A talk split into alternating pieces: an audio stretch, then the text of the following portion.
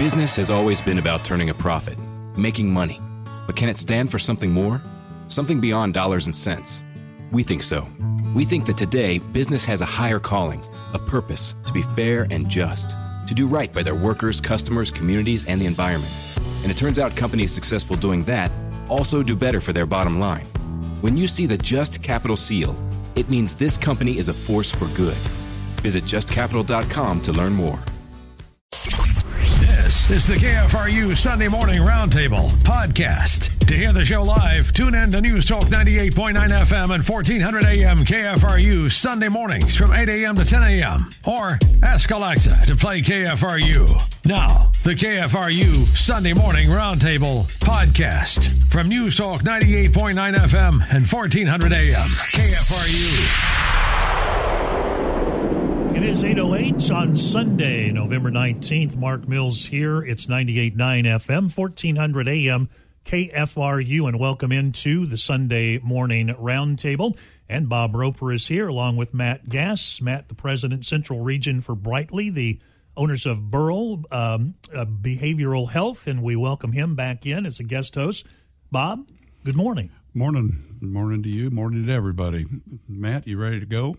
I'm excited about this, Bob. All right, let's do it. First of all, let's do a major league shout out to the uh, Missouri Tiger football game. You know, I hardly ever go to games anymore. Somebody offered me a ticket to go with uh, some friends, and I went last night. I always used to say you have to go to all the games to see the really great games that show up every now and then.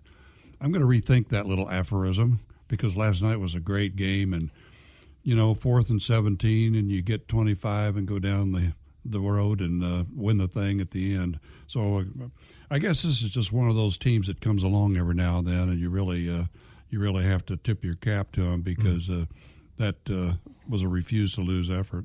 Speaking of people showing up, uh, the 12th man really Oh came on gosh. strong yesterday. Yeah. That was the loudest I think I've ever heard that stadium get. That and crowd. another sellout, Well, of course. yeah, I was going to say it, it helps when there are more people in there, right? Right. Uh, when it, it's a pretty lot, well a lot of people this morning are hoarse, I Yeah, think. yeah, yeah. Hopefully they recover. Yep. Uh, program note: uh, in the second hour, uh, we're pleased to have as our guests uh, Suzette uh, Waters, who's the uh, president of the Columbia Public School uh, Board, and Dr. Brian Yearwood. He's of course the superintendent. So we've got some issues to talk with them about, and are uh, pleased to have them join us for that hour. Yeah, we'll look forward to hearing from them and talking there. I have a shout out and I guess a program note as well, so we'll cover both sides. But um, uh, a sad note, uh, but as they say, the saying goes, uh, all great things come to an end. And uh, Bob Roper is going to do his last show today. He's decided that uh, uh, after the number is somewhere in the close to 20 years or 15 plus or uh, not being able to totally nail that down, but that he's been a part of the Sunday morning roundtable and uh, he has decided that he is going to uh, uh, take his microphone and go home, I guess. But uh,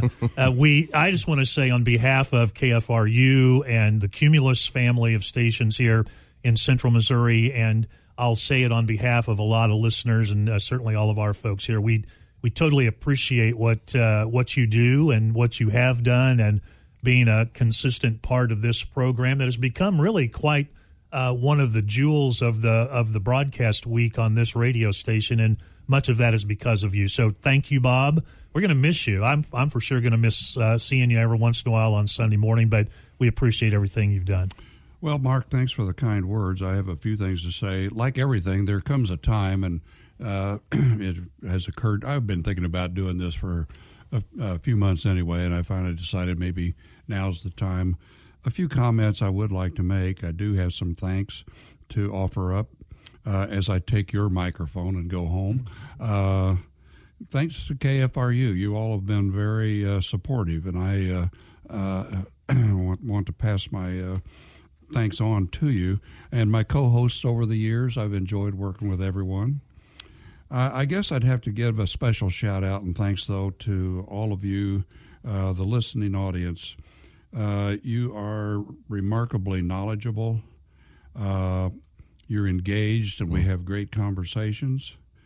Uh, we've always been able to agree or disagree without being disagreeable or unpleasant, etc. And so that's always nice. And uh, I think we've really had good insights and conversations discussed, and so much of that is, uh, frankly, uh, a testament to the quality of our listening audience. So super thanks to all of them. My goals were always to be try to be as knowledgeable as possible, always be civil, treat people with respect. And I hope I've succeeded in that regard. Uh, I know that I, I walk out of here the last time feeling like uh, it's been a great run with particular affection to the listening audience. So thanks for your nice words. Uh, Mark, but I want to pass on my feelings toward the audience too. Yeah. Well, again, we we thank you for that. You know, I'll just say this: this this isn't a two hour a week job, uh, and it's not a job. Uh, it's a volunteer position, quite frankly. Uh, but we appreciate also your connections and thought process of bringing guests to the show on a regular basis, and also the fact that I know you spend uh, some hours ahead of time being prepared, and it shows. So thanks again. Well, thanks. Let's have a show. What do you say? All right, you ready to go, Matt? I, am ready, but I'd, I'd be remiss if I didn't say, you know, it doesn't, for me, it doesn't matter if it was 15 years or 20 years. You know, we, we sort of talk and bring things from, from what we know. And from a mental health perspective, we, we as humans appreciate and need consistency. And, and the fact that you've been here and showed up and suited up for the last 15, maybe 20 years um, as, as a routine member uh, and and someone who can can bring forward what they thought the best of this community is. Uh, I've got a tremendous amount of respect for that, Bob. Thank you. I appreciate that. Well, let's let's talk about some issues. Uh, actually, some interesting things happened this week. Uh, we. Uh, the city manager met the deadline and, in fact, uh, named a police chief uh, in the first part of November. Jill Schlude, the internal candidate, uh, my own view was that I thought she was the best candidate. I was hoping that she would get it. Uh, and my reasons are fairly simple. We haven't had a lot of luck bringing in outsiders. And she, I, I particularly appreciate uh, that Jill came up through the ranks. There's a few areas in that department she hasn't touched or worked in and uh, rose up the honorable way, just uh, one step after the other and has been the assistant chief long enough to know what's going on. I like her ideas about uh, uh, not wanting to, the police to be mental health officials, but wanting to be willing to work with mental health or addiction uh, experts, etc. Uh, her desire to, uh, if we ever have staffing that's appropriate, get to the uh, community policing uh, et cetera. So I, I, like all of her ideas. Uh, I think she was the right choice. And needless to say, I know her personally, so there's a little bit of that in there. As a self described sh- uh, straight shooter, I do respect her greatly, and I. Uh, uh, certainly wish her well. And I don't know exactly what the Omaha 360 program is that she likes, but uh, I guess we'll all find out in due time. Any thoughts on all that, Matt? Man, I uh, ditto. I, I, I like this candidate for a lot of reasons, and you know, right off the bat, um, you know what it, what it says to uh, officers of, of, Columbia Police Department. I think I think the choice uh, really signifies that um, you know we feel like Columbia Police Department is is serving the community well. Um, I think it communicates, uh, you know, at the city manager level, the the desire to continue to promote from within. Uh, workforce is, is uh, you know is something that we all struggle with in the business community, keeping and retaining. And so that history of if we're if we're doing something right, let's go ahead and promote that that person that already knows the the internals of what's happening and, and communicates that you can that you can grow and you can stay here in Columbia. I, yeah. I like that a lot. Well, her, her challenge, in my view, is a significant one. Uh, I think we are now to the point of having 37 to 40 positions open. Mm-hmm. This is a crisis level right now. And this city council needs to get serious about doing something about it. Uh, platitudes and pious discussions are no longer going to cut it. Uh, we have an emergency developing. Uh, and she can't do this alone. She's got to have the right pay uh, uh, set up, uh, avoid pay compression that's been a problem in City Hall, and uh, get people hired and trained, and most importantly, valued they always know when they're valued and when they're not. Uh, you don't have to be Mensa material to figure out if someone truly values what you do or if they're just talking uh, the good talk. So uh, I do hope that she gets the support she needs from the city manager and others, but also the city council and, and uh, stop the bleed, fix this thing, and get us uh, uh, the police department we deserve in a in a, a great city that is on the edge of burning out officers. You know, I, I think it's, you know, I've got a, a, couple of friends in Southwest Missouri who are members of the Highway Patrol, and this has not been, um, you know, uh, the, their best years. It's it's incredibly difficult uh, to be a law enforcement officer in today's age.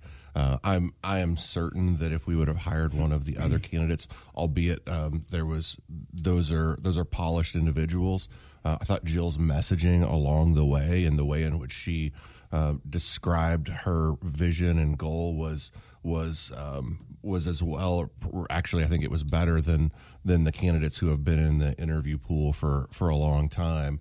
And and I think that if we would have hired any of the other candidates, we would have we would have saw staffing be even worse than what it is now.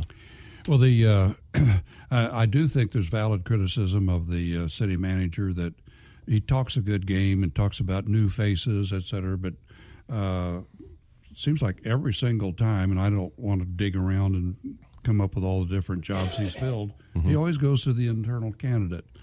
Uh, and I'm sure that in a lot of those cases, there was probably somebody better out there somewhere else. I don't think that was the case here, and that's why I think this was a good hire.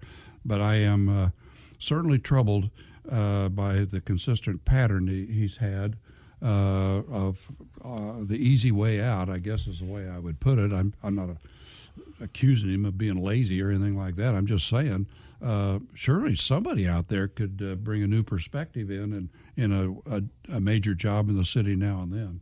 Yeah, I think I, I think that's a that's a valid question, and and I just think the mechanics of it. You know, what what are you trying to communicate from by hiring from from outside, or what are you trying to to do from hiring from inside? There's a lot of strategy tied to that. But uh, I agree with you, Bob. This is this is one of those where we made the right decision, and Columbia will be better for it. Well, and the thing I appreciated about Jill, she has good political horse sense. She uh, was trying mightily behind the scenes during the tenure of Ken Burton, the mm-hmm. police chief that uh, uh, didn't turn out so well. She gave him good advice over and over again. He unfortunately rejected it or ignored really? it, but it, uh, she uh, uh, she had great ideas for him, and uh, so she'll put that into play for herself. So good luck to her. To me, it's totally irrelevant that she's the first woman police chief. What is relevant are her qualities and her character. I, I love that, Bob. I, I love the qualities and character. I, you know, in, in my world, I think we've we've all got a window that we look out of, and so you know, I, I think that there are a lot of people who are excited about her being the first female police chief in Columbia, and I, I appreciate the fact that now um, people who may not have thought that they would that they could do this job or they've never considered being uh, a police chief. Um, in a in a role that's typically you know it's typically been male dominated dominated i think i think it's i think it's good i think it's good for for young women and and now it's time that that she gets to do the job 442 8255 is the telephone number, and we do have a caller. You're on. Good morning. You're on the Sunday Morning Roundtable on KFRU. Omaha 360 is a plan that was devised up in Omaha, Nebraska. They were having a lot of crime problems. The police department, several city groups, civic groups, and religious groups got together through some conferences and came up with some plans to thwart criminal activity. And I take it it works. It does work, and it was cited by Jill in her interview, and also the gentleman from Kansas City as a as a model to go by. And I hope they can initiate that. Thank you. Thank you uh, for uh, uh, telling us the details of that. Uh, we, I appreciate that, and it sounds like it's a great program. But we definitely ought to fund properly and uh, follow through. And Jill will do that if you just provide her the resources she does what she says she's going to do if she is given the resources. Thanks, caller. Uh, Matt, uh, other news uh, locally, uh, Robin Wenneker, of course, has been on the uh, University of Missouri Board of Curators for, I guess, a couple of years, and she's just been named by the vote of the full board to be the chair of the Board of Curators, uh, probably starting at the first of the year. I'm not sure when her start date is, but that's a great honor for her. Very well deserved. I've, i know her. I have great respect for her. It's also very good for uh, Columbia, Missouri, Boone County, Missouri, and, and certainly the uh, flagship uh, university right here in town because uh, she's Columbia born and raised. Her business is here. She knows an awful lot and uh, works very hard. So, uh, kudos to her. Uh, that'll that'll be good for the university. It'll be good for us. I think she communicates so well. Like this is a woman who is so succinct and on message. Um, and also, you know, I think I really like her rural connections, um, her knowledge of the farming industry, as well as as being a member of Columbia. But great, great one for for the community again. I'm, I'm yeah. liking your news stories today, Bob. The uh, a couple other things happened. This was in St. Louis, of course, just a regular meeting of the Board of Curators, and a couple other interesting things happened there. Uh, they approved the $43 million veterinary medical expansion project. Uh, this is state funded. It, it's a big deal. It'll replace the uh, current veterinary medical center, which has uh, been around since the 70s. So they're upgrading and modernizing. It'll it'll fall into place and be completed, I think, about 2026. We have a highly rated uh, veterinary medicine school, among other highly rated schools, such as nursing.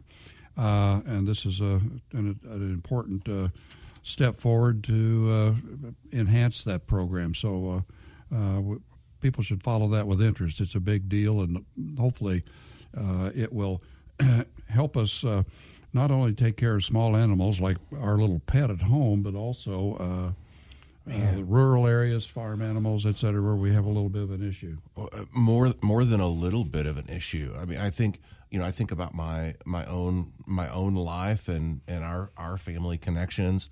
Uh, I have a daughter who lives in the Richmond Lexington area.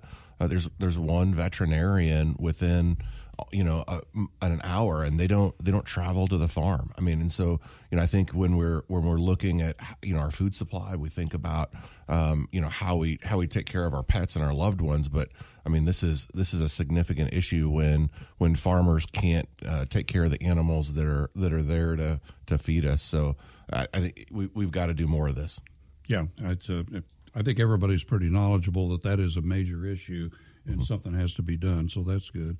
Another big issue that came out of that meeting. This came up. Uh, uh, I'd never heard about this before, but they heard a presentation of a proposal for a so-called Center for Ener- Energy Innovation, uh, which will come back uh, next year sometime for presentation and approval.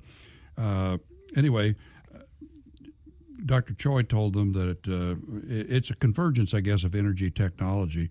He said he, he would expect to see a 25% increase in federal funding of, uh, the, as a result of the research that would take place there, that it's uh, kind of the project that gets spun off thanks to the early success of the next gen operation. So, uh, just another pretty big deal, really. Uh, as he said, the next gen was uh, built for collaboration, and here's here we go again. So uh, uh, it used to be it'll be about a hundred sixty million dollar deal. You know, it's it's interesting to see the shift, right? It used to be publish or perish, and now it's it's it's partnership and or perish. Uh, I think you're onto something there. I, I, yeah, I, I, love the innovation, and I love that it's happening right here. Yeah. Let's take a break. We'll do that and come back with more. It is the Sunday Morning Roundtable on 98.9 FM, 1400 AM KFRU. We're back after these messages. We'll be right back with more of the KFRU Sunday Morning Roundtable podcast from News Talk 98.9 FM and 1400 AM KFRU. The Ed Mylett Show showcases the greatest peak performers sharing their journey, knowledge, and thought leadership. Sebastian Maniscalco. I'm a comedian. In my 20s, I wasn't like in a company, and I don't know like how marketing, sales. Yeah, you're a brand, you're a company. Yeah, and like Jay Z says, I'm a businessman. Yeah, yeah. To that, remind me not to quote any hip hop lyrics again. That was just a big miss. When you first said it, I'm like, yeah, he's a businessman. Yeah, I nailed it at the end. I pulled it together. It just took me a minute. The Ed Mylett Show is available on YouTube or wherever you listen.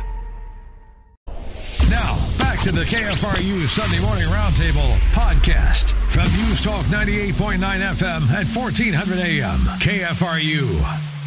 831, it is the Sunday Morning Roundtable 98.9 FM, 1400 AM, KFRU. Bob, go ahead. Well, the uh, uh, tomorrow, of course, is a city council meeting, and uh, Matt, that's the day that uh, the uh, well, Andrea Waner, who of course is moving to a different ward, is resigning, and she will be thanked and recognized, of course, by her fellow council members. And I'd like to uh, say a word of appreciation. I would not always agree with her votes, but I appreciate her willingness to run, a willingness to be put herself in the public eye and be a public official. She suffered a uh, uh, a medical issue, and uh, so uh, I have respect for her, and I wish her well. Obviously, uh, eight candidates. Uh, we had four for quite a while, and at the last minute we got four more, and the eight are Susan Renee Carter former president of uh, Race Matters Friends, Rachel Profit, uh, associate professor of occupational therapy at MU, active in the roll card issues. Lisa Meyer, a candidate for the seat and a small business owner, really a broker. Bill Moyes, a retired volunteer he, who's done quite a bit of, reti- of uh, volunteer work. A woman named Cornelia Williams, former volunteer for the Citizen Police Review Board and Housing Authority a man named Frederick Saffold, a small business owner, don't know his business, Robert Schreiber third, um, MU building maintenance mechanic and a uh, uh, union member, and Lucio Martino Betoy the fourth, uh, benefit pro- program technology uh, technician, excuse me, with the family support division. So maybe the uh, council members can figure out who the appropriate choice is for that interim seat and uh, make a good choice for us. Uh, we need that seat filled. We need seven people voting. You know, council person Waner led through some really difficult personal situations, and you know, just just the timing of of all of that. I just can't imagine taking the public scrutiny, ha- the time that it takes to prepare to be a city council person and then to to manage all of that on a on a personal side. So I really I really do wish her well, and I appreciated her transparency uh, of just the normalizing all of those things together. I think it it, it really describes uh, our you know what what our volunteer uh, council people. Um, you know, work through all the time. Any, uh, I've I've heard nothing as far as who who might be that that person. Any anything that you're hearing from behind the scenes, Bob? Uh, zero. No, nothing at all. You know, I, th- I think we both agree it'd be nice if that per, you know, if whoever, whomever it is, is someone who, you know, isn't planning on running again. But um, I, I'm interested to see who that is. We do have a phone caller. Let's go back to the lines 442 8255. Good morning. You're on KFRU. Good morning, gentlemen. Um, this is for well uh, for all of you, but uh, especially for Bob. Um, Bob, I um, I just want to thank you for all of your uh, years of I'll call it service to do the morning, uh, the Sunday morning roundtable, and your kindness, your thoughtfulness, your shout outs, sharing your knowledge, and most importantly, your respect for others. Well, that's so kind of you. Thank you very much. I uh, I think you're a long term listener, and uh, yeah. you call periodically too. So that's uh, yeah. much appreciated. Thank you very much. Well, thank you, and uh, enjoy your retirement from radio. Second okay. retirement, really. Okay. Thanks so much thank for you. the call. Appreciate it. Bye bye. Bye. The uh, Matt, there was uh, another. Uh, well, it was a Missourian article that caught my eye recently. It says MU football success boosts downtown Columbia business, and uh, various business owners, uh, restaurant, bar owners, and uh, others all comment that a successful football team and program does wonders for the local economy. That uh, more people show up, more people come on Friday instead of Saturday. People come from out of town. Uh, it, it's really uh, kind of a, well, you can see it. You know, you can just tell. It's not like you have to be genius level to figure out that uh, the that the town's just a lot more active, a lot more people. I you could all, feel it last night. I mean, oh, yeah. the the number of people who were in town that that were enjoying the game, that were here using our restaurants, our hotels. Um, man, it's it's it's palpable. Yeah, and uh, I want to be. I want to say something nice about all of our our our locals. Uh, I keep hearing that uh, uh fans uh, supporting other teams, like the Florida people, et cetera, but all the people that show up are very much. They very much appreciate the the way they're treated here in Columbia. It's Midwest nice, I know all that, but uh, apparently the Convention Visitors Bureau people get a lot of comments from these fans saying, "We really appreciate how how we're treated so well in Columbia, Missouri. We love this town, and we'll be back." You know, Columbia. I, I remember the first time I was in Columbia when I was 18 years old, and and was drawn to it, and and everything about that experience brought our family back in 2019. It's a it's a great place place to live and and I, you know, speaking of MU football, I mean, it wasn't maybe 60 days ago that we had the the ribbon cutting at the at the Murr, and you know the you know what was the governor's comment? It was it was about MU football right off the bat, and, yeah. and him and President Choi were making some predictions of where we would end the season at, and uh, hats off to you know Dr. Choi. He was he was right where we were going to end up. One to go. Uh, one nice thing about that whole issue of the, the, the importance of athletic success, particularly uh, men's basketball and, and football, uh, you'll recall uh, when Dr. Choi was here about uh, oh, three weeks ago. Mm-hmm. We asked him about that. Uh, I think Steve Spellman was here with me that day, and about the importance of is there really value there? And of course, he had the usual bromides uh, that are true that the whole state pays attention. Uh, alumni tend to give more money. Mm-hmm. Uh, they get more interested in the university. They want to be more supportive. And then he he dropped this one on us. Applications for next year for uh, the freshman class is up fifteen percent. You don't see that in higher education today's. Rarely. Mm-mm. Yeah, you have Mm-mm. to have some special mojo as the the pool of uh, uh, high school graduates is going down, the numbers, and the percentage of those graduates that want to go on to higher ed is going down, as so many go to uh, oh, apprenticeships, trade schools, however you want to define it, Missouri Tech, et cetera. Uh, so to capture an increase like that uh, is pretty outstanding, and I would submit that, as usual, Dr. Choi is right that the athletic success has something to do with that. M I Z. C O U. Also, news going on. The uh, out at the airport, they were holding public meetings. This is the United States Postal Service. Uh, interestingly enough, I was a little worried they were going to close that facility out there. Uh, and they are going to save some money by moving part of what's going on there to a, a more regional uh, operation in St. Louis. So we will lose some jobs out there, but it won't be closed, and it still makes sense to keep that. Uh, obviously, keep that uh, facility out there for uh, the work relating to the uh, central Missouri area. But I think 23 non career positions uh, will be lost uh, as they try to save uh, uh, about $2 million, which you can certainly understand. If, the, I'm all in favor of um, the post office figuring out a way to save money. You know, any any job in our community is uh, a valued, uh, you know, job uh, there. and I, I lived in a town where we lost about 300 state jobs. Um, you know, before I was before I was here in Columbia, and and you see you see what happens when you lose positions that are you know benefited and retired, and how that income stays. So I hate to hear that, Bob. Um, it's it's it's never a good thing. Yeah, right. So anyway, uh, I, I, guess you could sort of call this a win. They didn't close the darn thing, which I was a little bit worried about initially. Yeah, and uh, I think that means that the surviving structure and operation is here to stay for a long time, and that's particularly true since the uh, uh airport is on an upgrade right now.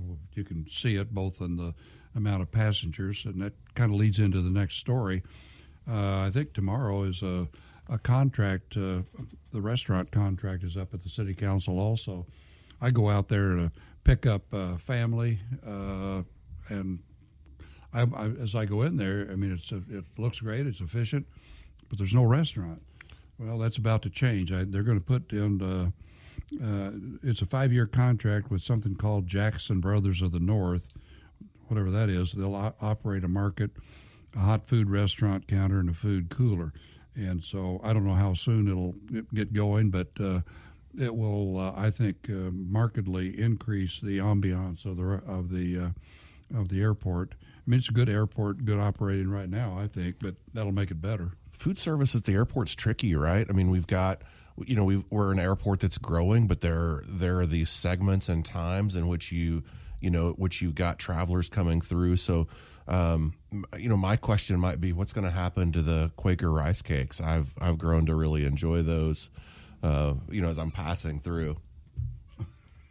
well, we'll just have to wait and see. I'll see you at city council. yeah, exactly. You know, as we as we think about uh, you know the airport, there was there was a, a story in the Missourian about uh, you know the REDI annual meeting, REDI celebrating 35 years. Um, you know, the connection between REDI and the airport, um, you know, is known and obvious. But I really liked that story, just starting to tell the the REDI story, not about, not solely about um, how REDI, I mean, which which does its purpose of promoting the airport, making sure that you know that that economic driver of our community is is is seen nationally um, and, and, telling that story. I like the fact that you know the the Missourian was telling the story about you know how REDI is is you know attracting large scale businesses, but then you know REDI has taken this shift in the last couple of years that I think is is pretty fascinating as as the way in which it's also talking about entrepreneurialism and um, you know the the the upcoming uh, shops at Sharp End did you follow that story, any Bob? Not very well. You'll have to explain. So yeah, you know, so um, you know the I've got a copy of it here. You know, one of the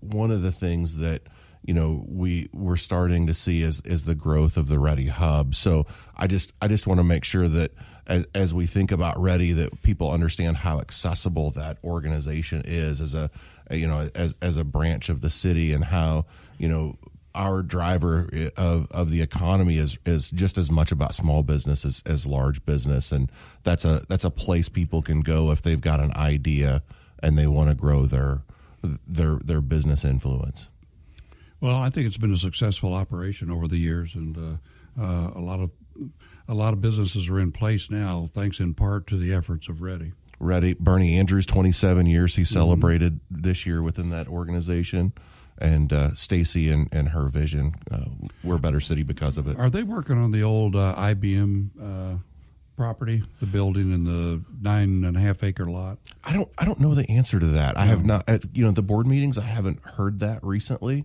Um, but but anything's possible.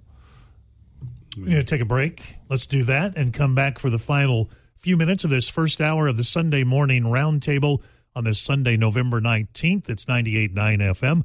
1400 AM KFRU. 98.9 FM, 1400 AM KFRU. We're back on the Sunday morning roundtable. Matt Gass and Bob Roper. Uh, back to elections. Uh, this week, uh, our state senator, who's term limited out, of course, that's Caleb Rowden. Uh, he announced uh, over at Logboat uh, Brewery at a gathering that he's running for Secretary of State in the election next year. You'll have competition from other state senators and other uh, capable candidates, I'm sure, but he'll be a credible candidate, and uh, uh, we'll see how that goes. And Betsy Peters of the Sixth Ward did, in fact, turn in her signatures, and I'm sure she'll. she's got more than enough to ensure that she's on the ballot next spring. So Uh, a couple of people we're familiar with and know are uh, uh, continuing to serve. Yeah, wa- yeah, wanting to in one case. Well, both cases really. You know, uh, yeah, I'm I'm excited to see that that Betsy is uh, is going to go ahead and and and continue with another term. I think it's I think it's good for council and given the number of people who are running on short terms. Exactly. 442 8255, the phone number. We have a caller. Good morning. You're on KFRU. Yes, good morning. I don't mean to interrupt uh, the direction of your conversation here, but I did have a programming question. I was just curious with uh, Bob stepping down, uh, if you can give us any information as to who we can expect on a go forward uh, basis as the regular host, co host. Uh, haven't heard Mike Murphy on here for a few weeks. Is he still part of this program? Uh, he is not. He took another opportunity and a good one for him, and we we like Mike, and uh, but he decided to move on to something else. In terms of this program, I can tell you that next weekend on Sunday, because it's the Sunday after Thanksgiving, it will be a best of, and we have a, a couple of things we'll play in this time frame, and then hopefully the first weekend of December. Uh, that's a work in progress, I guess, in terms of how we're going to move forward. But we'll have some announcements and be talking about that uh, across the week and on KFRU as we move forward here after the holiday weekend. So we'll uh, uh, we'll have more information for you and appreciate your call, Bob. Okay, thank, Thank you. Yeah, thanks, caller. Uh, I noticed that uh, the uh, the Columbia's public transit system, of course, which has been troubled for oh gosh, uh, a generation. Is that fair? I don't know. It seems like it's been a while. Anyway, the city is uh, has hired a Kansas City-based consulting firm to study strategies on increasing ridership, uh, pricing, all the different things that would make a successful system. I would suggest that they look at successful places like Ames, Iowa, that seems to have a good, successful system. I noticed that they're also taking a look as part of that.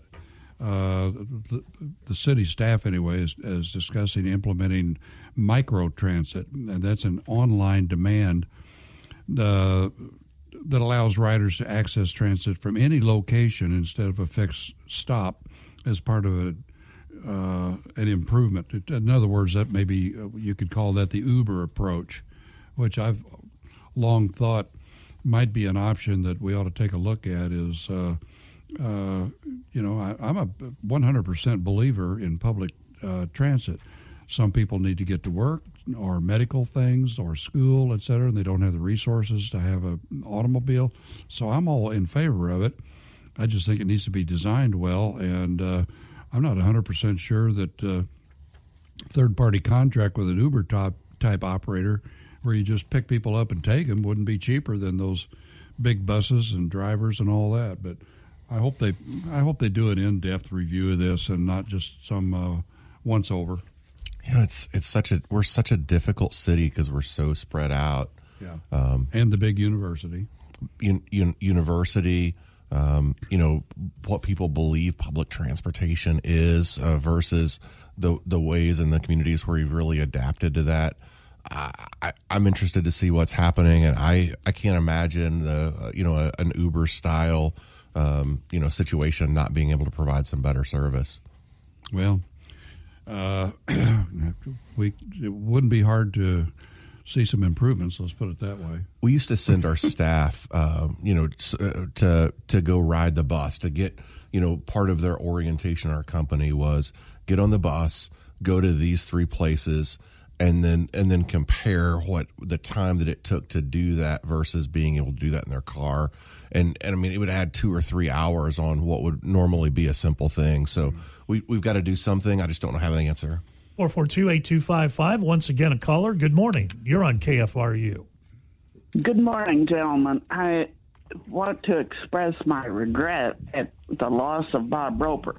I am met to being semi partial because of his politics resembling mine, but I, he has really been a great addition, and I believe he's the last of the originals. I, well, I don't know that he was an original, but when I started listening, uh, and of course lost David Shore and and uh, uh, the fellow who's home with another day, another Dave. He was a great loss. But um, I also have a question about REDI. I, I have tried to find out what that acronym stands for, and I haven't been asking the right people, I guess, or else no one knows. I think you've caught up with the right person. Yeah, it's I believe it's Regional Economic Development Inc. Yep, Institute Inc. Yep, absolutely. Regional Economic Development. Well, that that helps me understand what it what it's all about. Uh, I see these plaques around town, and I don't know. I don't understand. You know, just by saying "ready," it doesn't mean anything to me. Yeah, that's a that's a great question, and I, I just like the fact that that you're you're uh, you're you're saying like uh, Bob Roper is the original, and so I've never I've never met anybody who didn't think Bob was original, and uh, so, Well, I I don't. I actually I don't know whether he was one of the originals, but I think he's been on there ever since I started listening. Yeah. And I even miss Algernon. Thank you, ma'am, for the nice comments. Uh, I, I'm not an original, uh, one of the originals, if I can rephrase that. But I've been doing it for quite a while. I'd I'd say 15 or 20 to 20 years. Have enjoyed it. Okay. I've, I've for your- lived in Columbia 30 years, so uh, I, I'm not sure when when the round table came on. I'm not even sure when I discovered it, but it's it's been a great addition to my Sundays.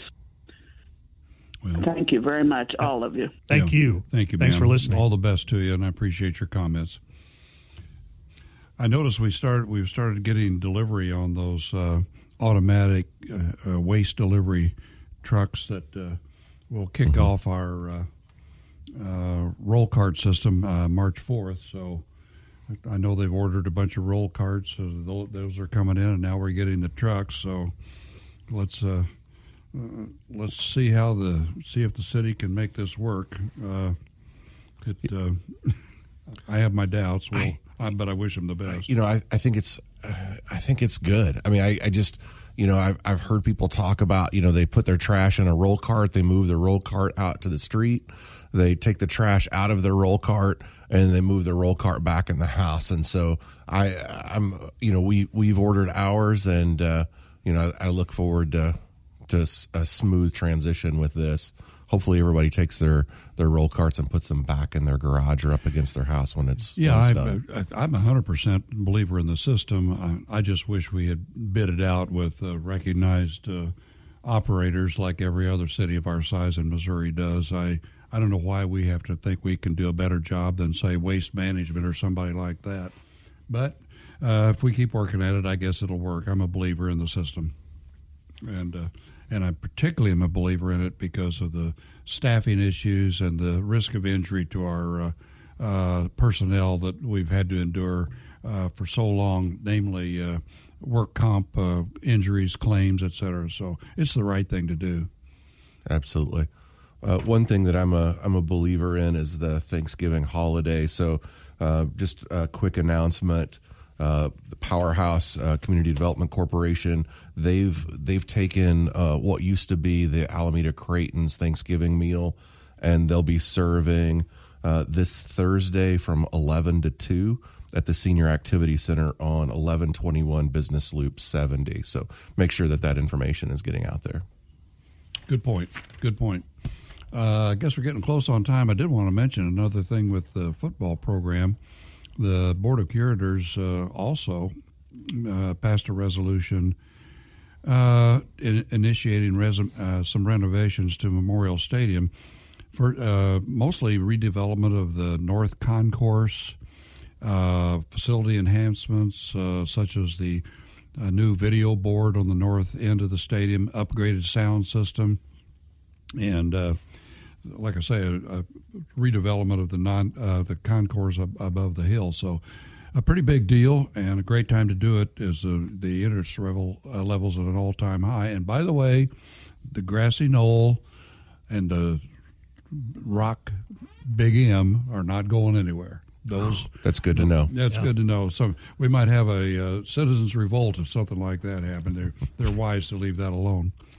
I'm going to go back as we finish up this hour. We're going to wind around here, and uh, we'll, of course, get to our second hour of the program and uh, some guests that will be with us here on the Sunday morning roundtable. Back to Thanksgiving. One of the best things that Cumulus does happens on Tuesday, and that is our partnership against hunger. And we'll be at Schnuck stores, Hy-Vee stores, uh, both Columbia and Jefferson City. It started uh, about the same time Bob Roper started on the Sunday morning roundtable, I think, but uh, it's been several years. The first one was KFRU only. We set up in the Schnucks parking lot on Forum. I recall being there and people driving in, handing checks out there, you know, rolling the window and down and handing out the checks. Great thing. It's for the, Nice, the yeah. food bank for Central and Northeast Missouri, and that's uh, coming up on Tuesday. All of our local programming on KFRU will be live from the Schnucks on Forum, and so we ask you to think about that and uh, participate with us in that special event. Again, one of the best things that we do uh, every year, the Tuesday before Thanksgiving. So this coming Tuesday, it is KFRU coming up to nine o'clock. Right back with more of the KFRU Sunday Morning Roundtable podcast from News Talk 98.9 FM and 1400 AM. KFRU.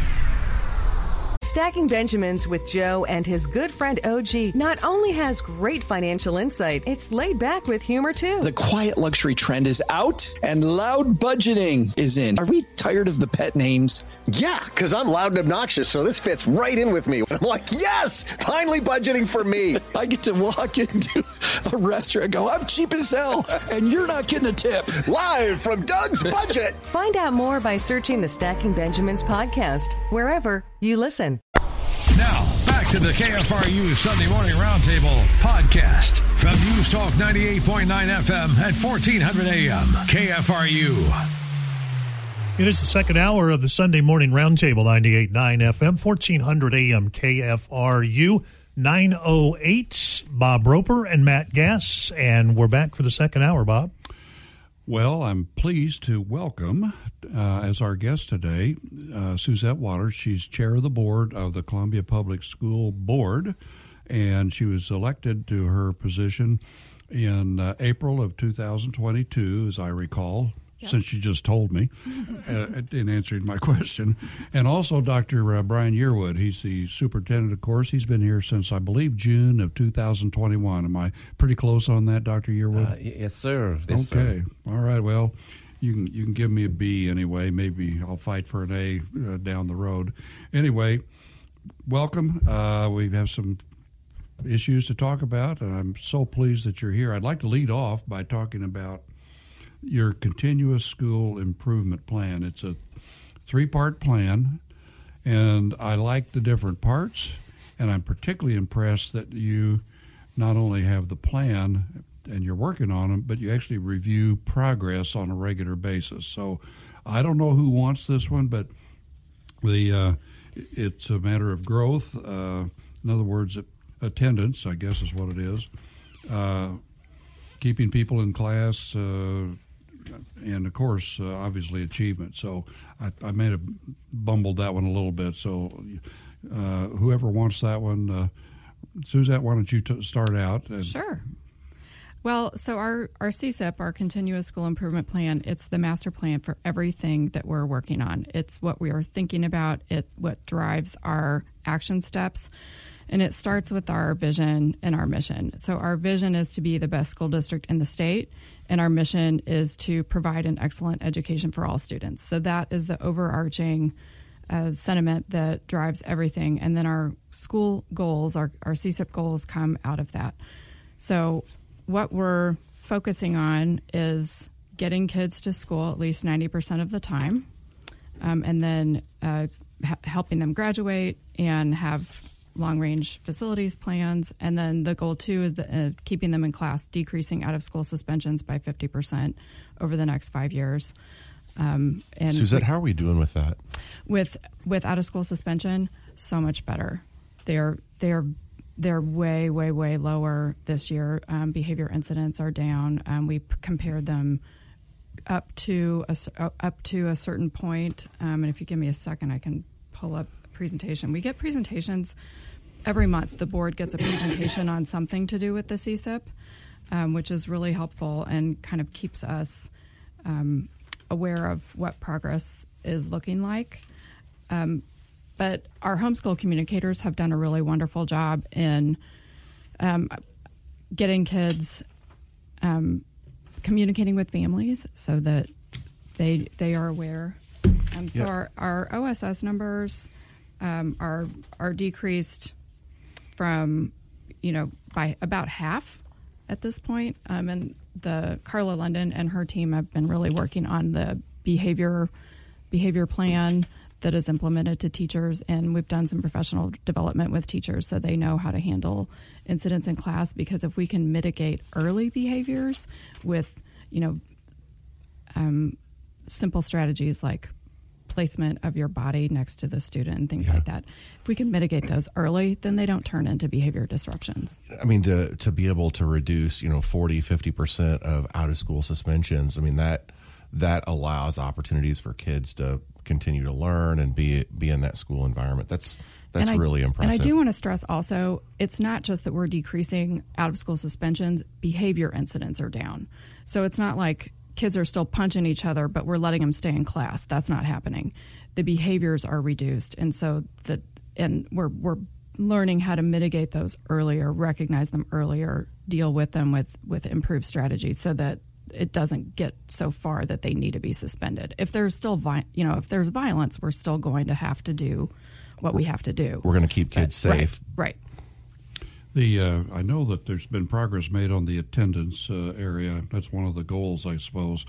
You're trying to get up to 92 percent or something like that, I believe. But uh, Ninety percent, ninety percent of the time. So Okay. ninety percent of kids in the building, ninety percent of the time. And uh, for accreditation, you have to have at least 80%. And we are above that now and rising, as I recall. So some progress has been made on that, too. Yeah, we don't get points unless we hit eighty, and we get like the more attendance you have, the better, the more points you get. So. Um, we had not quite hit 80 last year. We've we are at 81.9 or 82 point. You know, we were at 81.9. We get now we're at 82.3 um, as at the as of the last like the MSIP calculation. It's it's very complicated. I don't understand actually. You know, I'll go to a building and um, they'll talk about attendance. Their daily attendance is much better, and that is hundred percent parents getting their kids to school and homeschool communicators doing excellent work on the ground. They've picked kids up, they've met with families, they call parents. There's a lot of intervention going on to just to figure out like why aren't kids at school and get them there. And it's it's been a very concerted effort. Well, that's that's incremental uh, improvement, but it seems to be consistent, and that's uh, that's good. Uh, Dr. Yearwood, I know you're also uh, uh, I, you have this program called iReady. I believe that's what it's called. Yes. That's where you check test scores on a regular basis. I don't know if it's quarterly or whatever, but uh, in other words, it's measurement on a regular basis of, of learning skills. And I realize that it's incremental, it's not big jumps, but at least the progress is such, as I recall, that it's going up. Is that a fair statement? Yes, absolutely, and and that's the purpose of having um, we call them progress measures to determine um, whether teaching and learning is actually being effective as far as our scholars are concerned. And what we've seen is that from the start, um, you know, a scholar may be at a certain level, but the expectation is that there's incremental increases in their learning, and, and teachers are able to use the information to adapt that instructional environment for each scholar. Um, and then we also have a scholar setting goals now um, to determine this is where I want to be in the progression of their academic learning, and that has been very, very powerful. Um, you know, in our schools. So again, the iReady assessment provides that feedback for us.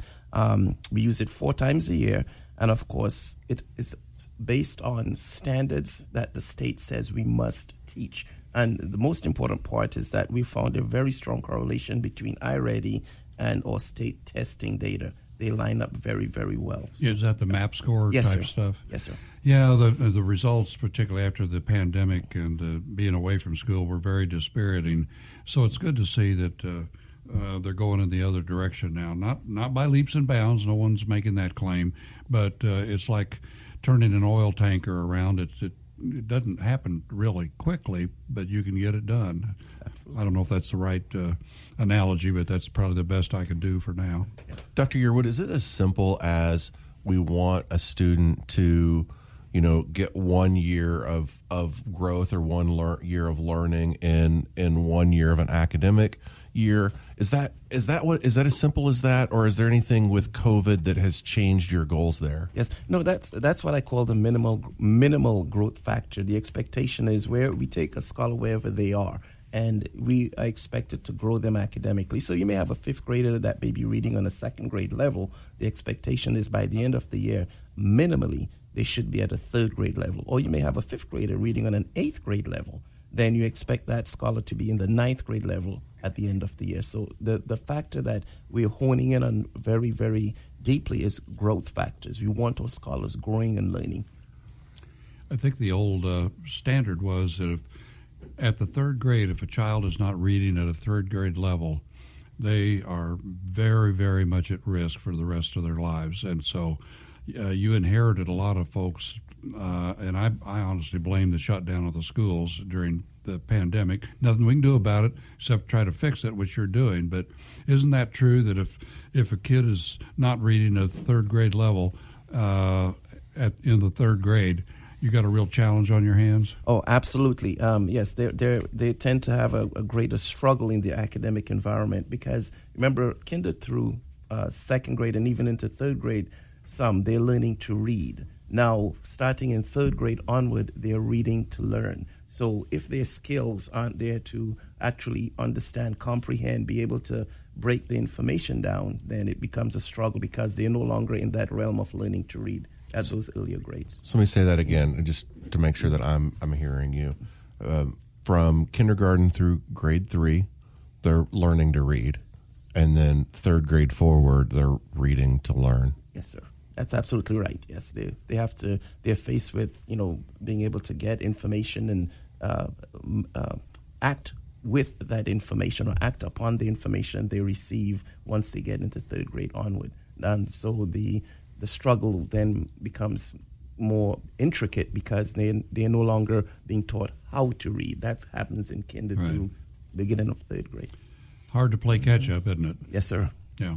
Well, I, I know I know you're all working at it.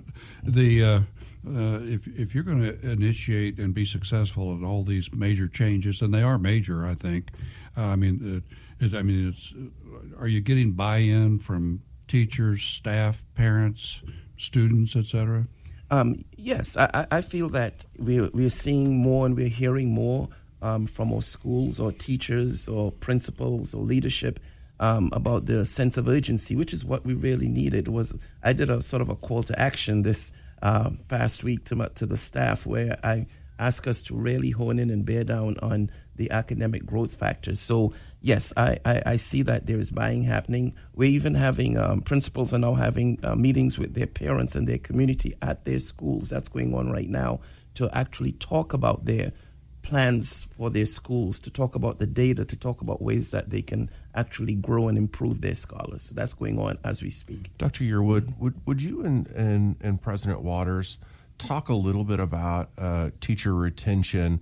you all started something or brought something back that hadn't been done for maybe 20 years, where you started this school year with a teacher convocation. Talk how that convocation is building upon all of these other strategies that you guys have got in place. Well, um, first of all, thank you to our sponsors, Burrell Behavioral Health and VU, for sponsoring our, our speaker that day, and to the university for letting us use uh, Mizzou Arena. It was I'm going to say it was like the most exciting thing I have seen since goodness since you know Mizzou beat Oklahoma. you know, it was it was a uh, you know just there were there was a drum line, there were cheerleaders, there was music, there were thousands of people there. The schools were dressed up in their their matching shirts, and it was like this excellent um, feeling of camaraderie. There were glow lights going on in the crowd. I mean, it was, we had kids there sharing, you know, like young children sharing um, what achievement means to them. And, and it was fantastic. If anyone deserves a marching band and a drum line, walking into the first day of work. Like it is, it is our educators at Columbia Public Schools, and we were just a little part. And, and I never imagined that that would come up in conversation, mm-hmm. but like to bring business professionals, city leadership, all of this together.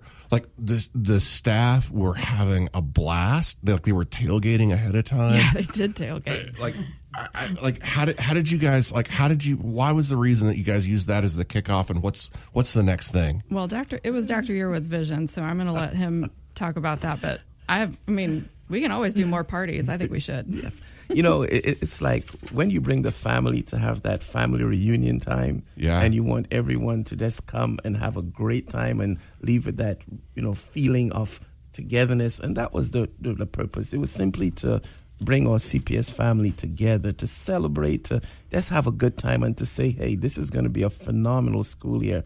And you're right. I mean, the tailgating that happened was second to none. It was almost like going to a Mizzou football game. Um, you know, and then the, the just the atmosphere inside as the drum lines, the chill, everything. And that's what we, we have to celebrate our teachers or staff, the hard work that is going on because there's so much that they do. I call it that we don't see. There's so many sacrifices that our staff or teachers or principals are doing. And to me, this is by the bit of saying, hey, let's come together as a family, as one school system, as a CPS family, and celebrate together. Yeah, I use the word team. I like a lot of times when I'm speaking to groups, I, I refer to us as Team CPS, and that's Yeah. how that that's how that day felt, and that's how I feel about the work that we're doing. Like, I'm on your team. We're all on the same team. We all succeed together.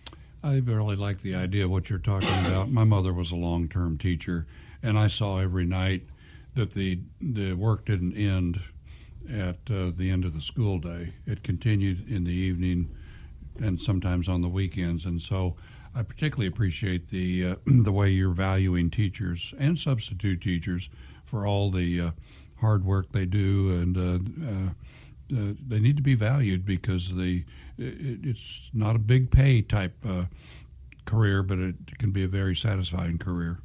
Yes, and we want to go bigger and better next year.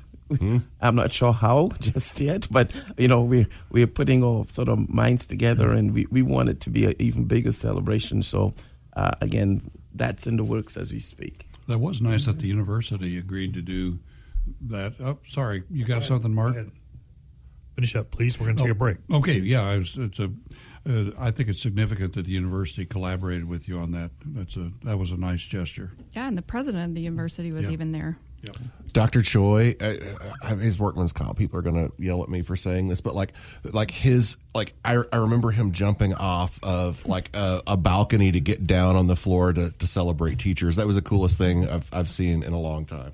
We do need to take a break. We're going to do that and be back with more on the Sunday Morning Roundtable. It is 98.9 FM, 1400 AM KFRU.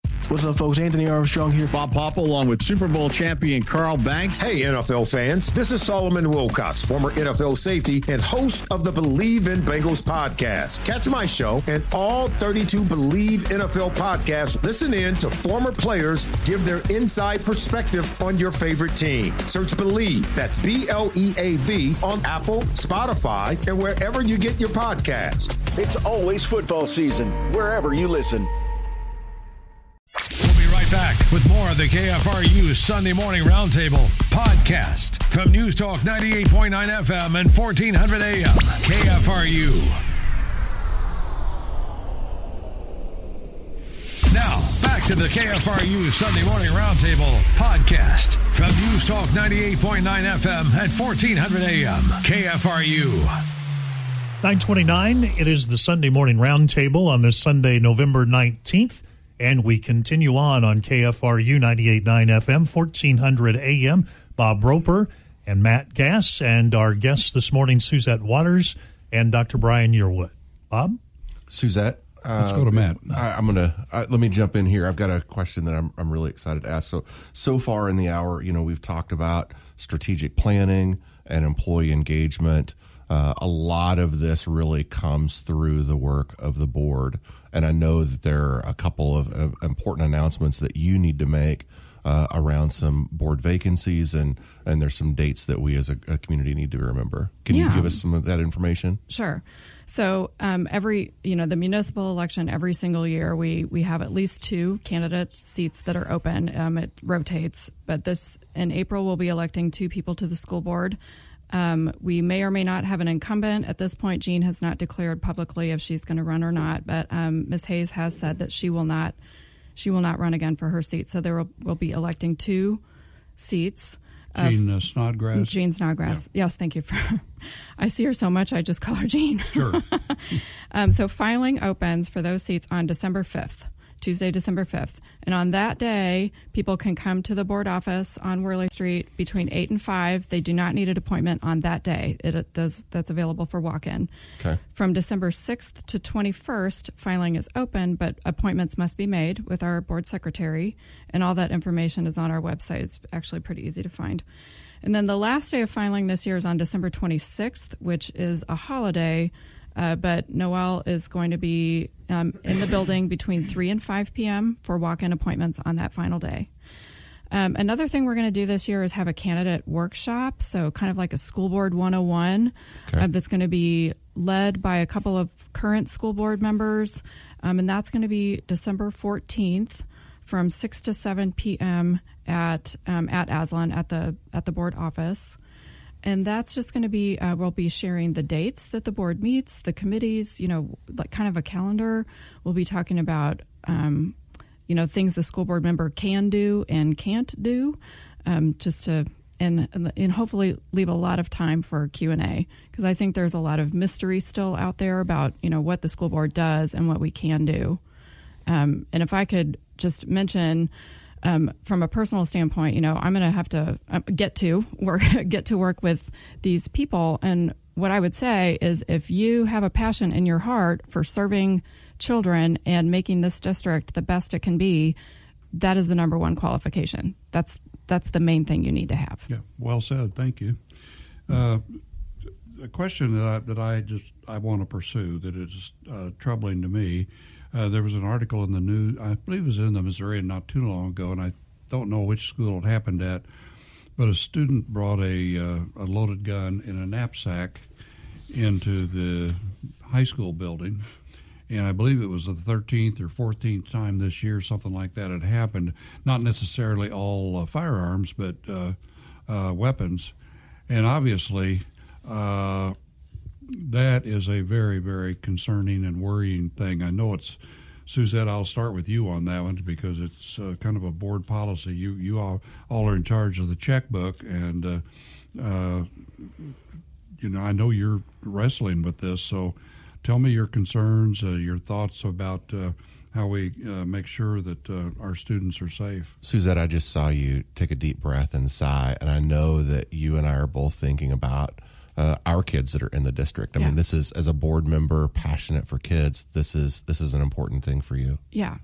Um, so I I've had two children go through the district. My younger child is a senior at Hickman now, um, and I have personally experienced um, incidents where there have been loaded guns brought on the campus of Hickman where my children were, um, and felt that panic. Like, sh- you know, should I should I go get them? Should I let them go to school today? What what's going on? And just that, I think, as a parent, I feel that having having a having a shooting incident happen at one of our schools is the very worst thing I can imagine.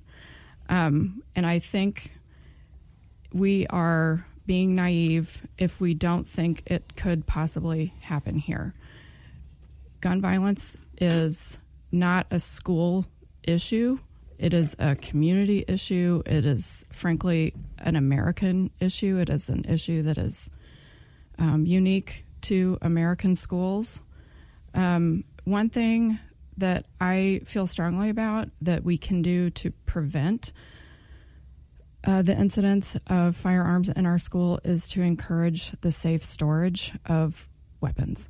So, if people legally own a firearm, which they have the right to do, they need to lock them up securely. Um, it is estimated that 54% of gun owners don't lock their guns up.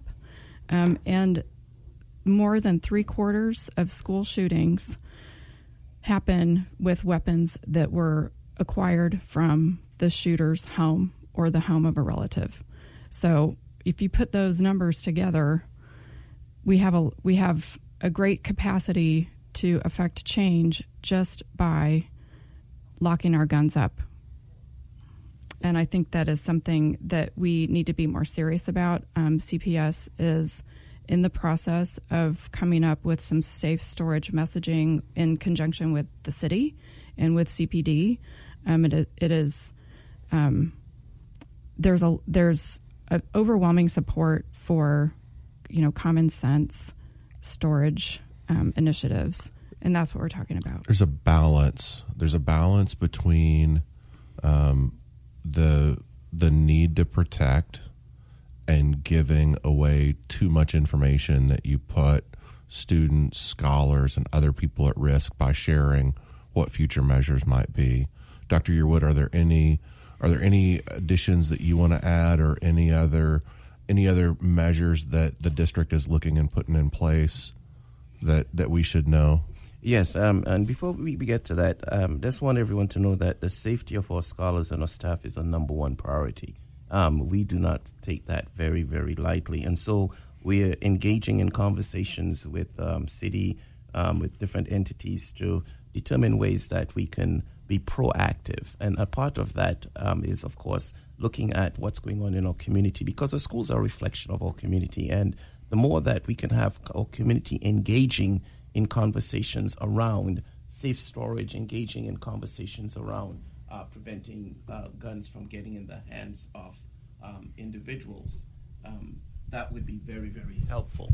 Um, so we must be able to uh, have those conversations and, and also um, we've done several things in our schools, we call hardening of our schools, to make sure that they're more resistant to any sort of violence, and we're continuing to do that. Um, we're looking at, for example, uh, gun detection systems. The University of Missouri has um, deployed, and we've been in, in, conversation with them about the success of their system, and we're looking at that for our schools because, again, a number one priority must be the safety of our scholars and our students all day, every day.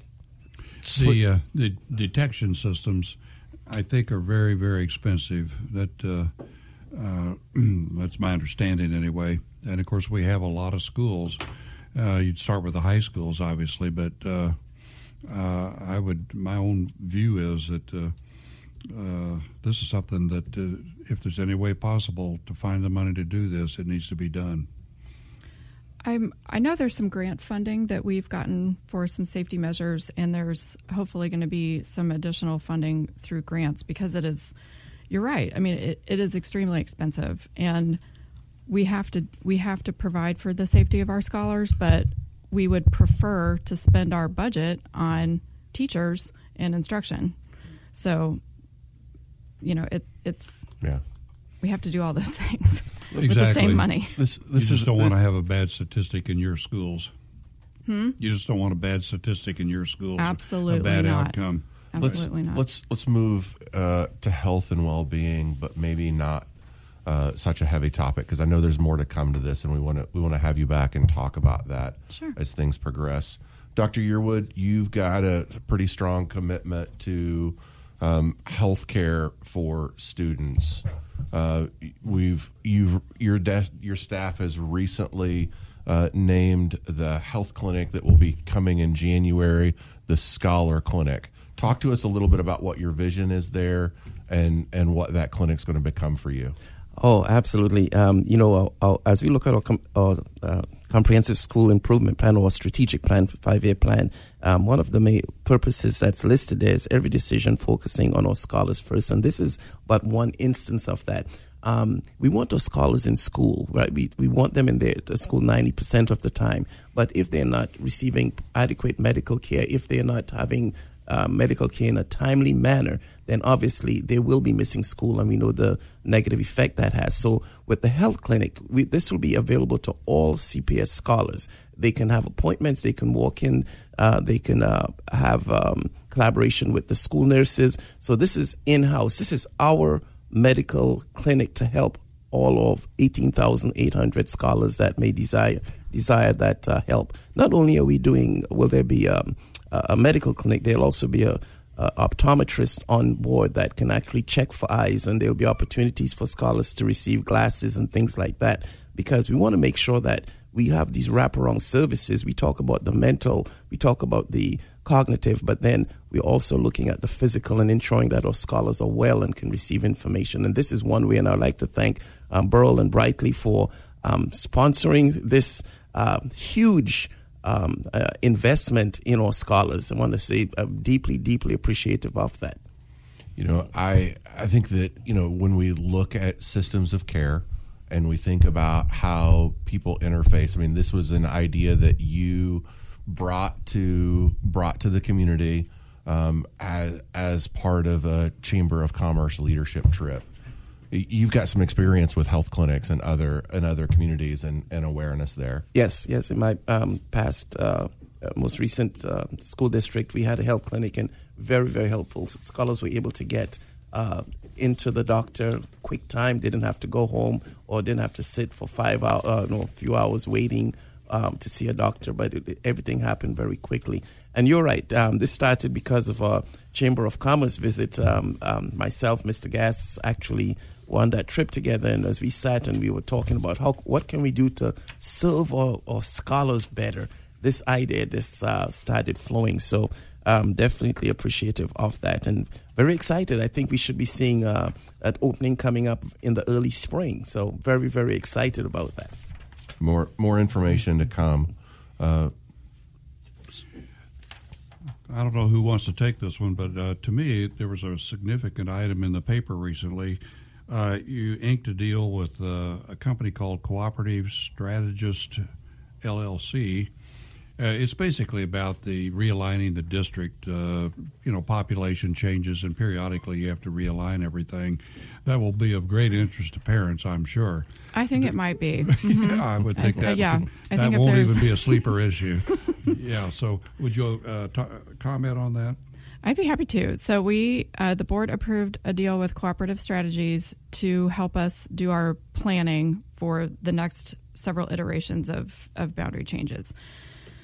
Uh, the first one is not going to take effect until the fall, but we're going to vote on that in April, and that's that's going to be a small one that'll have to do with the Russell edition, which is getting finished up. Which is it it was supposed to be done by now, but because of COVID, and you know everyone knows that it's impossible to hire a plumber and all that, get you know delays in in supply chain and all that. Um, but what's important for the community to know is that there are going to be multiple opportunities to participate in focus groups, in surveys, in giving the district feedback. Um, once some kind of uh, scenario plans are mapped out, there are going to be a couple different options that are presented, and the board is um, very willing to listen to feedback on that.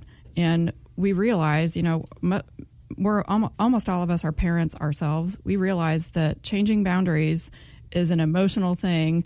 Um, you know, kids want to go to school with their friends. They want to go to school with their baseball team. They want to they want to be able to walk. And so, so true. We are going to have to balance um, maintaining social groups, maintaining neighborhood schools, and also keeping an eye on um, making sure that we're utilizing our buildings. You know, we we want to we want to keep kids in their same school, but we also don't want to build a brand new building and have it be empty because no one wants to move. Right. So, Did, am, am, I right? Are those stakeholder meetings? They're happening in January and February. Is that is that right? I think so, but so there's going to be focus groups in January and February, um, but the feedback period is is going to start as soon as cooperative strategies can get something early out to us, like the demographic surveys. So we'll, you know, there will be city and county government and developers and parents and teachers, and we'll we'll be getting feedback from lots of different groups. And I think I heard from uh, your COO that uh, this is a known entity and organization. They've helped you with other.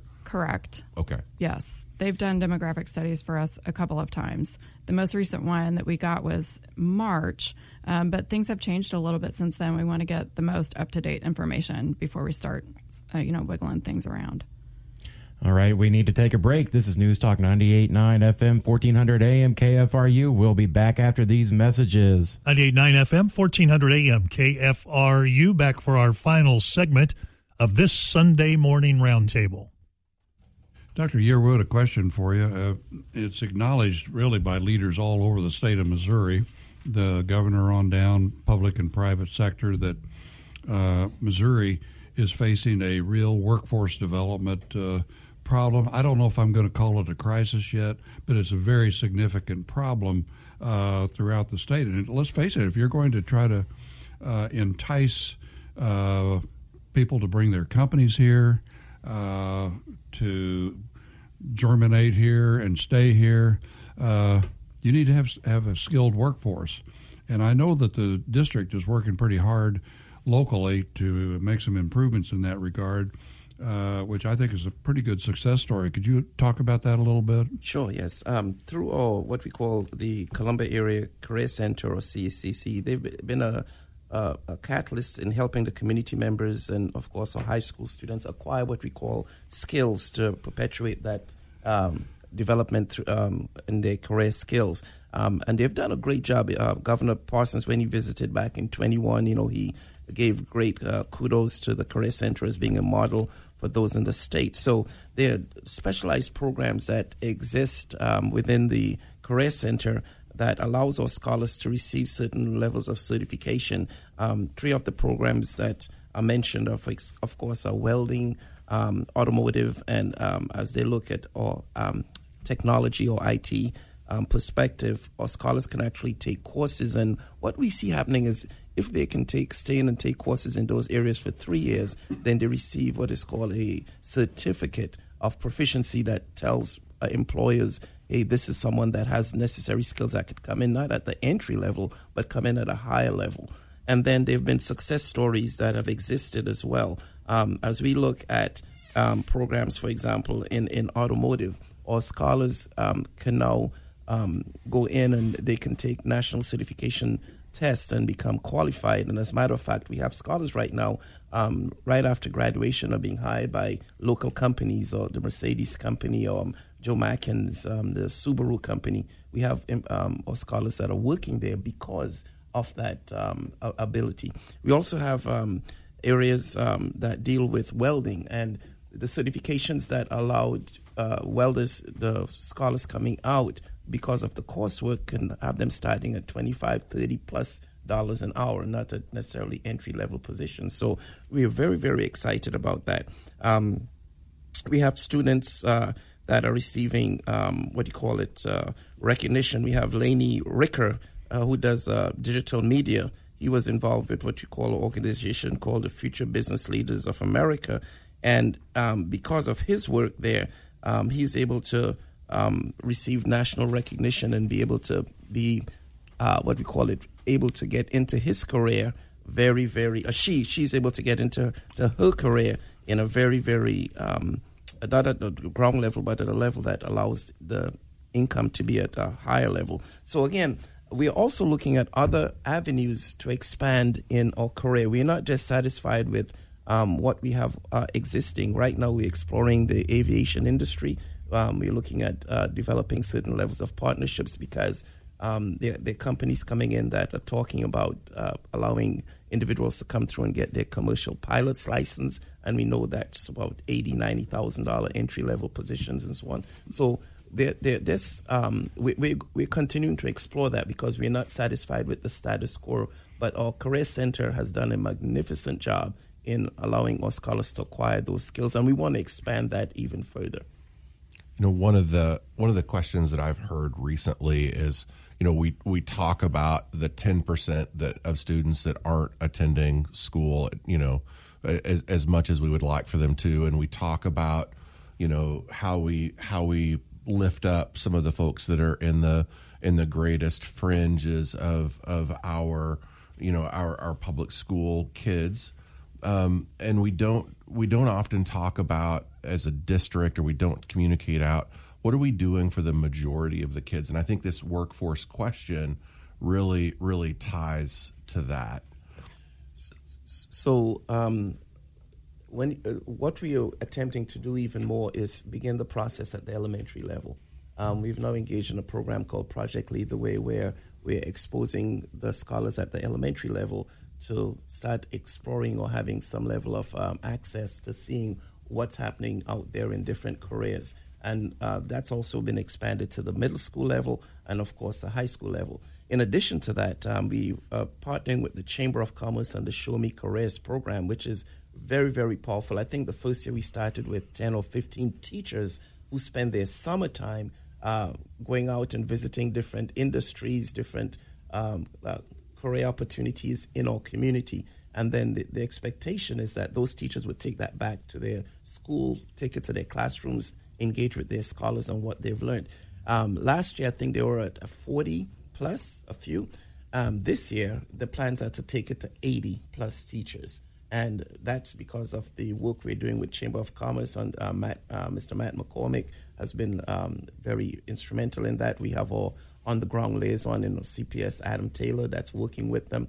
And it's going gangbusters. So when we think about that, we're thinking about not only uh, talking to our scholars about different careers and showing them pictures, but teachers can now actually articulate what they're seeing and learning and um, being able to even set up visits because some of these industry partners that they visited have actually come to the schools and they've done small job fairs for them and they've done things in their classrooms. So, again, we're doing everything possible to expand the, the horizon, for expand the, um, the, the opportunities and the learning that happens for scholars in that arena yeah, I saw some. I saw some images of a group of teachers that were welding um, or, or soldering copper pipe together. You know, I, I think like I, my my history teacher would have never had that experience to share with me about here here's a here's a good job in the community where where you can make eighty or hundred thousand dollars a year right out of high school. Yes, and, and, and no debt. Absolutely, no, absolutely. You know, and I know that on the academic side we have the dual credit program, but it's exciting to see what we're doing on the career side, and there must be a good balance because you know we know that not every scholar is destined to go to college um, and don't want to go to college. That's okay, but we have opportunities that would allow them to have, make a great living and support their families, and that's what we're about, making sure that all scholars have um, have opportunity that growth mm. of of understanding for all of us that you know school is more than just reading, writing, and arithmetic. That this is this is about preparing young people to become young adults and to make a, a, a strong living for themselves. Absolutely, yes. One of the uh, unfortunate byproducts of the closure of the school system here and elsewhere is uh, what I'll call social emotional skills. Not only uh, did students uh, suffer from uh, uh, you know learning, but also these skills. There was an article not too long ago in the Missourian about how uh, there's a program that you have going to help kids recover in that regard. I think a lot of it, frankly, is just being back in school and socializing with other uh, uh, kids their age, et cetera. But can you talk about that and the the markers that uh, improvement is happening? Yes. So um, as we look at uh, social emotional learning, um, it, it, falls under the child development realm, um, where each child has a certain level of we call it social cognition. Um, their behaviors that they learn actually comes from a lot of interaction with peers and actually teachings within the school. And when that was taken away, then obviously the, the, the how to act in school, how to behave in school, sort of went out the window, and now we're having to reteach, and scholars are now having to relearn what it takes to be in a school environment. So we have different schools that have um, embarked on a variety of programs. Um, one um, second step, um, the other one uh, um, deals with restorative practices and so on. Um, but again, these are but one part of how we are building our scholars back. We're teaching them about certain things and coping mechanisms and how to interact with each other, how to deal with bullying, how to deal with, you know, just a variety of behaviors that are not healthy within the schools. Um, and that's an ongoing process because it seems like we're starting over. You know, it's one thing when they leave you for the summer and they come back two or three months, but here we had them gone for a year or more. And the difficulty now is having our scholars understand and and uh, sort of go through that um, social emotional development piece that happens. And, and, and we're on the way. When we look at our data, um, that's why we see now um, a reduction in our out of school suspensions. That's almost, um, we reduced our elementaries by about 42%, um, or secondaries by about 32%. When we see our uh, uh, in school suspension rates actually dropping, that tells that we are having a net effect on that. Um, one key piece I must add um, as we look at social emotional learning is, of course, building of relationships because um, regardless of which program we have, if our scholars don't feel a part of school, they're not going to do school. So our teachers have taken it upon themselves to start working on building uh, relationships when they're coming into the classroom, high fiving, welcoming scholars, making sure that they know we want them there. So all of these are contributing, I think, to building back our social emotional strength that we had here in Columbia. You know, I I love uh, watching you, Dr. Yearwood, and and Suzette and the community, the partnership that I've seen the the board and the superintendent, uh, you know, work towards for the benefit of the students is is really uh, it's unique. Um, I don't know that it's unique to Columbia Public Schools, but I think it's unique to communities around. And the commitment that I have seen each of you make to focusing on the youth in school board meetings, um, by by bringing them first and forward. The commitment that you guys have made to working the strategic plan and keeping us all involved in that is really an inspiration to me. It's the most important work there is. Yes. Period. Yes. And the and the partnerships, um, the partnerships with our um, FACE or um, coalition group or mental health coalition. Just up to yesterday, we had about thirty of our community um, uh, representatives, um, along with our area superintendents, meeting at our boardroom to talk about how can we strengthen and get better you know with with um, mental health within our schools and of course support by different organizations. That has been very helpful. Thank Columbia you to dr brian village. yearwood and suzette waters from the columbia public school board. Uh, matt gass bob roper bob finally thank you again. We appreciate all your You're work. You're welcome. Thanks so much. it's been a great ride you've been listening to the kfru sunday morning roundtable podcast don't forget to check out the show live Sunday mornings from 8 a.m. to 10 a.m. on News Talk 98.9 FM and 1400 a.m. KFRU. And check out our other podcast from Columbia Morning with David Lile, The Morning Meeting with Simon Rose, The Closers with George Young, The KLIK Sunday Morning Roundtable, and more on Google Podcasts, Apple Podcasts, and Spotify. From News Talk 98.9 FM and 1400 a.m. KFRU.